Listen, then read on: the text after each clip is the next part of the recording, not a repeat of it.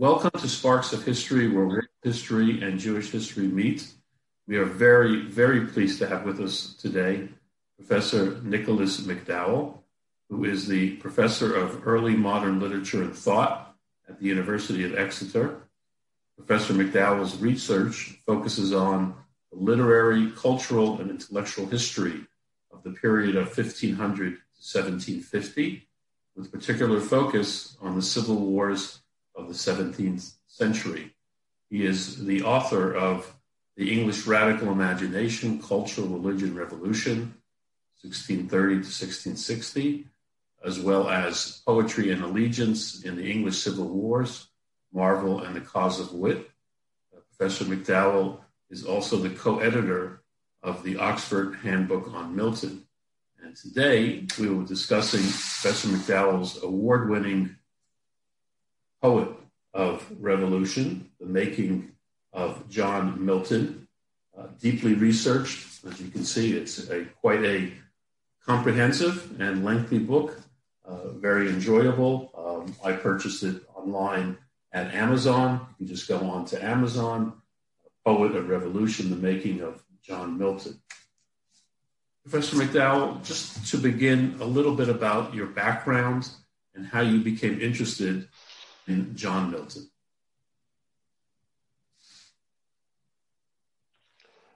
Yeah, sorry. Uh, yeah, thanks. Thanks very much for having me. Yeah, sorry, I just cut out there for a second, but uh, um, yeah, well, thanks. I um, so I, I, grew up in Belfast in Northern Ireland uh, during the 70s and 80s, uh, early 90s, uh, during the so-called Troubles uh, in Northern Ireland. And that gave me a very strong sense of the issues of religious and political conflict uh, growing up in a, in a, sort of almost a, a, semi-civil war situation, a kind of low-level civil war situation at times.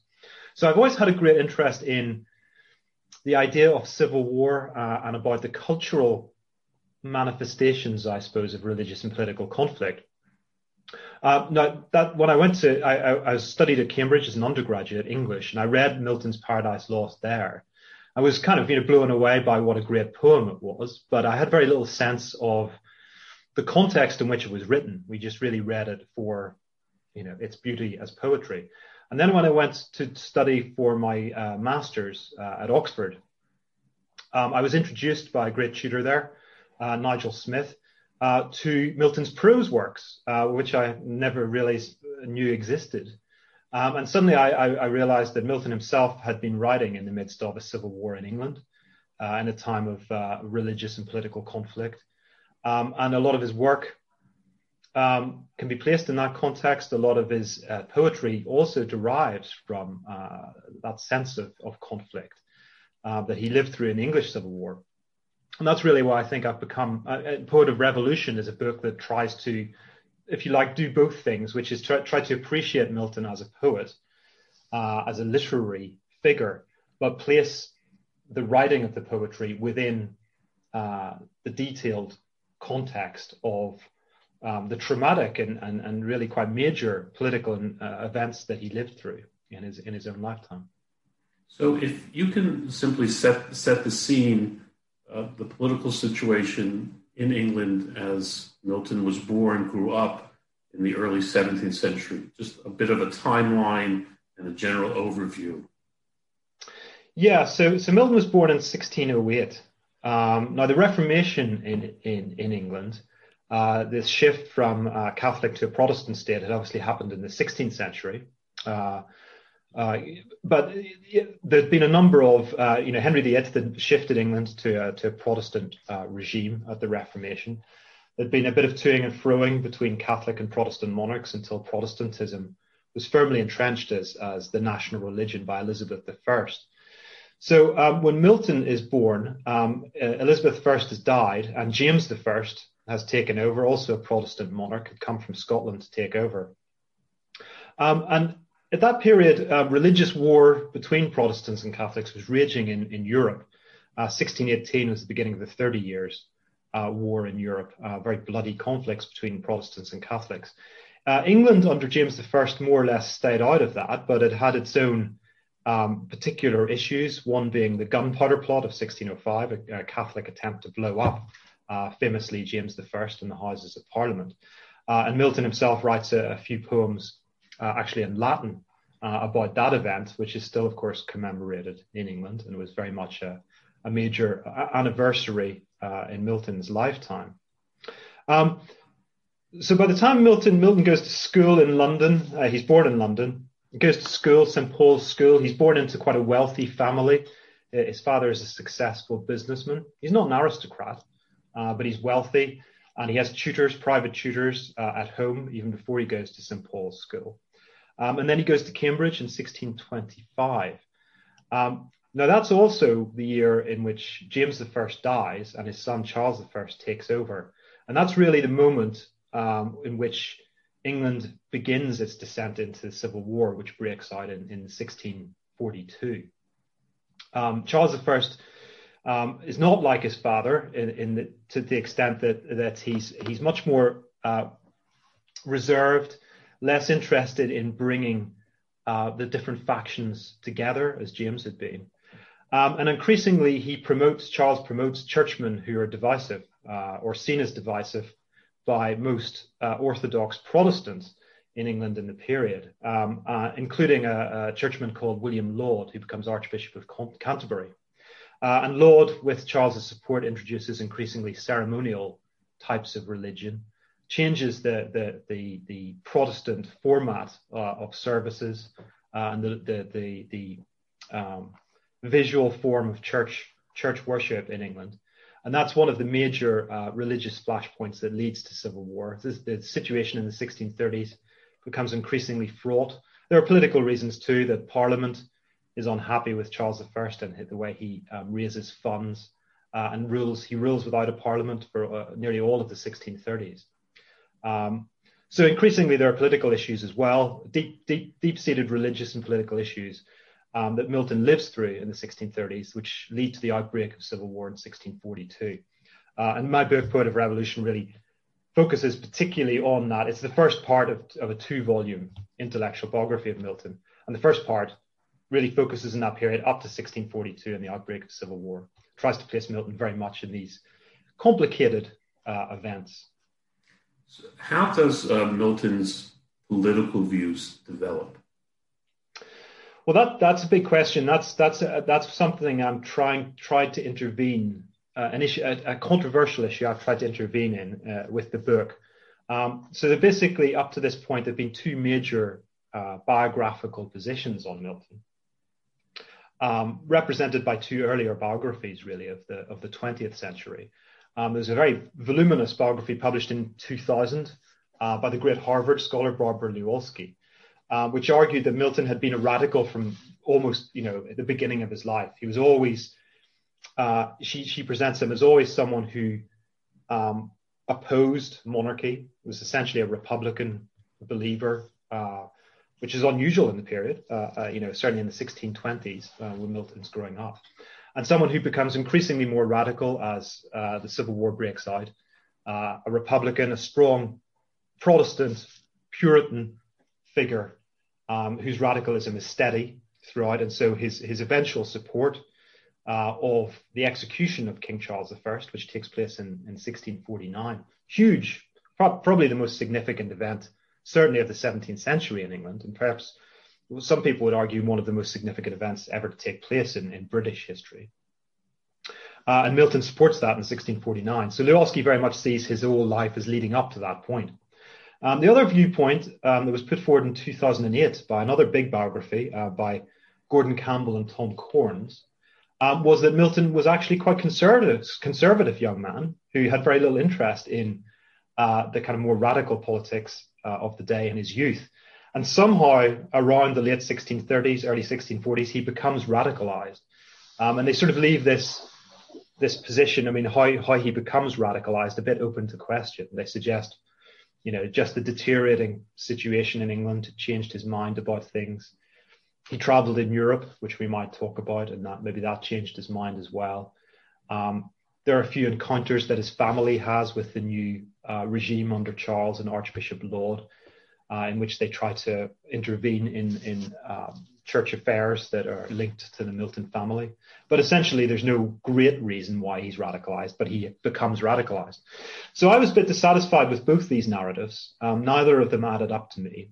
Uh, and so what I try and do in Poet of Revolution is really offer a, a intellectually and uh, artistically, if you like, uh, comprehensible development of Milton's mind, uh, trying to explain why he might have, and I do believe he shifted um, with events. His his ideas shifted, so I don't believe he was a radical always and just became more and more radical, but that he developed. He was he did develop a radical position, but this is comprehensible in terms both of events that took place around him in England in the period, and also his own mind, his own ambitions as a poet uh, and as an intellectual. And how does his religious views come into play with his political views? Well, I think it's it's. Uh, I mean, Milton's known uh, as a strongly anti-Catholic writer, and that's true, although also not unusual in in in 17th century England. And a lot of the religious dispute um, that I've mentioned earlier, um, the growing divide in England between those who felt that Charles and, and the Church uh, under Archbishop Laud were going in a more Catholic direction and moving away from the Protestant Reformation. Uh, and Milton was certainly one of those who um, considered uh, Laudian reforms under Archbishop Laud uh, as being closer to bringing the, the, English Church closer to Catholicism, and that was that was key to the conflict that broke out. But Milton himself, I mean, it's hard to sort of uh, before the 1640s. Certainly, he doesn't really tell us his, his religious views because he doesn't write in prose for the most part. He has a series of letters to friends and so on, but he's more interested in those letters in poetry um, and in, in, learning languages and in, in, reading history. And nearly all his writing before 1642 is in the form of poetry. Uh, and, and also, all, almost by its nature, poetry is, is bound by genre, by tradition, uh, rather than by kind of direct political you know, argument. And so, really, it's a matter of reconstructing, uh, as I try to do in the book, the development of his religious and political views. Um, you know, there's nothing to suggest in his, say, teenage years that he's a particularly vociferous Puritan um, who, you know, any, there's nothing to suggest he's more puritanical than other people, particularly in the period. Um, and it's really only, I, I, suggest, as you get into the 1630s and the situation deteriorates, uh, and the threat to the Protestant church, the perceived threat to the Protestant church becomes more serious, that he develops um, what you might call a polemical position on all of this. Um, earlier, you know, in his poetry, so his poetry on the gunpowder plot, for instance, he does present the Pope as a kind of demonic figure uh, and as you know trying to to blow up the English monarch. Uh, but that's fairly standard stuff. Uh, there's nothing unusual uh, about that, and it doesn't in itself suggest any great any great uh, kind of radicalism at that time. Um, so I think the story I try to tell is one of very much of dynamism in Milton's mind. He's always developing ideas, and indeed, you know, as we we might go on to discuss, and certainly as I go on to discuss in the second volume, which I'm working on at the moment, uh, he actually developed some quite heretical ideas, um, which don't fit in with either Puritanism uh, or Laudianism or any of the standard conventional uh, denominations uh, of the period. And indeed, you know, he has ideas about the Trinity, uh, about um, the relationship between the body and the spirit, which are really, which as they develop during the 1630s and into the 1640s and beyond, are really quite unusual and heterodox. When does Milton start writing poetry? And it seemed that you alluded uh, to the position that maybe he was ambitious, an ambitious poet. Hmm. Did he start? How did that develop?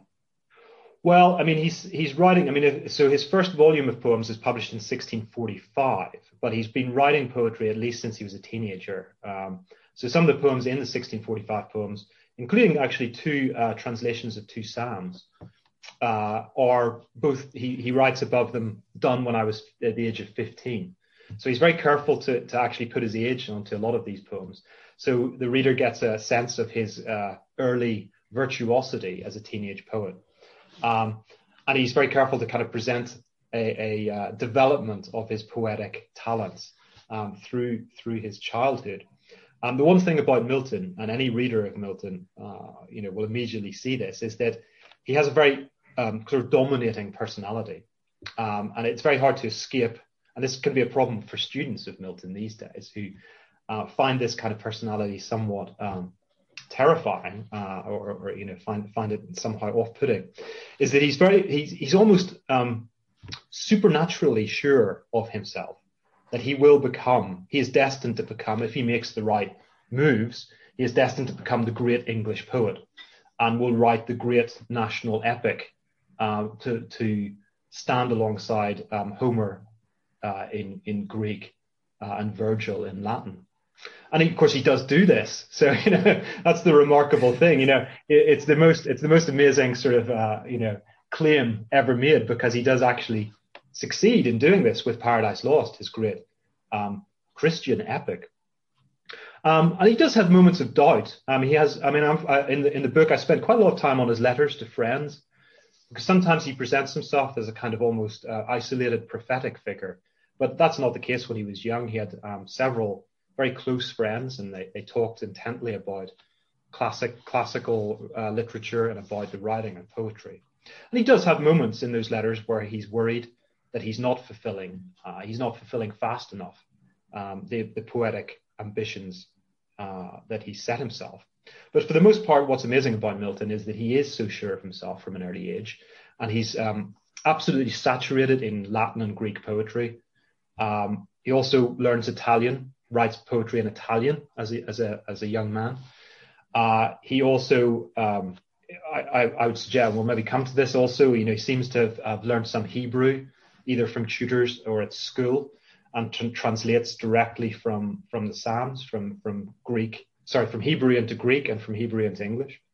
Um, so his his life is really one of of um, his early life is one of becoming a kind of virtuoso, uh, intellectual and poet who reads as widely as he can, learns as many languages as he can, to make himself into um, the great epic poet that he, he eventually sees himself becoming.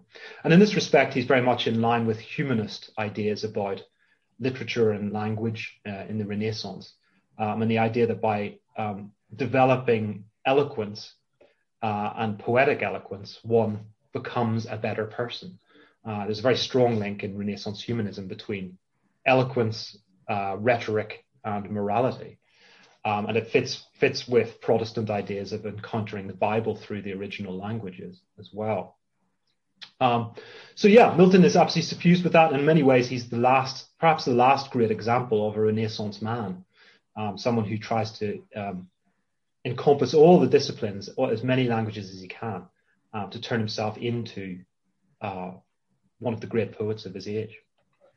And he writes primarily in what language? It seems like you again alluded to the fact that he might have written poetry in different languages. Perhaps. Absolutely. So um, Latin, oh, Latin, Latin is the Latin. Latin is the language. Yeah, Latin is the language of of education in the 16th and 17th century. So at, at university, uh, students, uh, all all male students, of course, um, only men admitted to university in the period, they would uh, be expected to converse in Latin uh, with their tutor and with each other in front of their tutor. And the, the, the, standard language of composition is Latin. So a lot of his early poems, the 1645 poems, his first volume, is split into two sections. One is uh, vernacular, uh, English uh, and Italian. And the second section is, is Latin and Greek. Um, and he splits the, the, the, the, volume into two parts. So again, as I said earlier, it's really a display of his virtuosity as a poet and his control of those languages. And uh, he's considered to be a very good Latin poet uh, as well. Uh, so he, you know, he does ex- ex- uh, excel in Latin as well. Um, I think it's clear though he, he makes a decision early in his life that he is going to English will be the language that he eventually writes in though because he thinks that he to be um, to compare with Homer and Virgil, who are the two great classical poets that he sees himself competing with he must write in English. because he can't he can't compete with them in those two languages, but he can become the preeminent poet in his own language. And then that he's also influenced by great Renaissance poets like Dante, uh, writing in Italian, uh, one of his great heroes. Um, he sees himself as you know you know becoming an English version of Dante, someone who writes the great vernacular uh, epic in their own language. So he's not looking back, for example, at Chaucer competitor and, and saying, I, I, will be the next Chaucer or I will, I will surpass Chaucer in the English language? Well, actually, he doesn't spend a lot of time thinking. He's actually a, quite a, quite interested in Chaucer because he, one of the things he does with um, he does spend a lot of time thinking about past English writers, but he tends to think about them interestingly in religious terms as much as, as poetic terms. So Chaucer, although Chaucer was, a, of course, a Catholic because the Reformation hadn't happened yet, uh, Milton, because he, he Milton tended to see great poets as automatically somehow proto-Protestant. So he does sort of talk about Chaucer, but when he cites Chaucer, it is to make the point that Chaucer was an anti-clerical and that Chaucer mocked friars and monks, uh, and he's more interested in that. Another great uh, figure a little bit later, in the 16th century, is Edmund Spenser, who wrote the great epic poem, The Faerie Queene, um, for Elizabeth I. And he sees Spenser, who certainly was a Protestant, uh, quite a, a, vociferous Protestant, he sees him as his main uh, forebear rather than Chaucer. Uh, and, and, Chaucer, he doesn't spend so much time uh, thinking about. But certainly he sees himself, someone like Spenser is provides him with a model that he can, you know, exceed and go beyond. Um, and I think that's, you know, I think also he, you know, he sees, and we might come back to this as well. He sees history as partly a sort of series of revelations, you know, towards what he regards as the Protestant truth about Christianity. And so he, that that's always, you know, he, I don't think Milton really ever divorces poetry and religion. Uh, that that's one of my the arguments in my book that there's there's long been a sort of um, fissure, if you like, in Milton studies, where pe- people like to see him just either as a poet, like the kind of figure I encountered when I was an undergraduate. Here's a great poet who's only interested in poetry, or other people who say, well, no, here's this guy who's actually fascinated by politics and religion. Uh, the kind of person I encountered when I was postgraduate, and I think that's both of those are true. You know, the, the whole figure. Uh, you need to, you need to see his poetry in a political and religious context, and you need to see his political and religious writings in the context of his ambition to be a poet the two the, the, the things are not separable.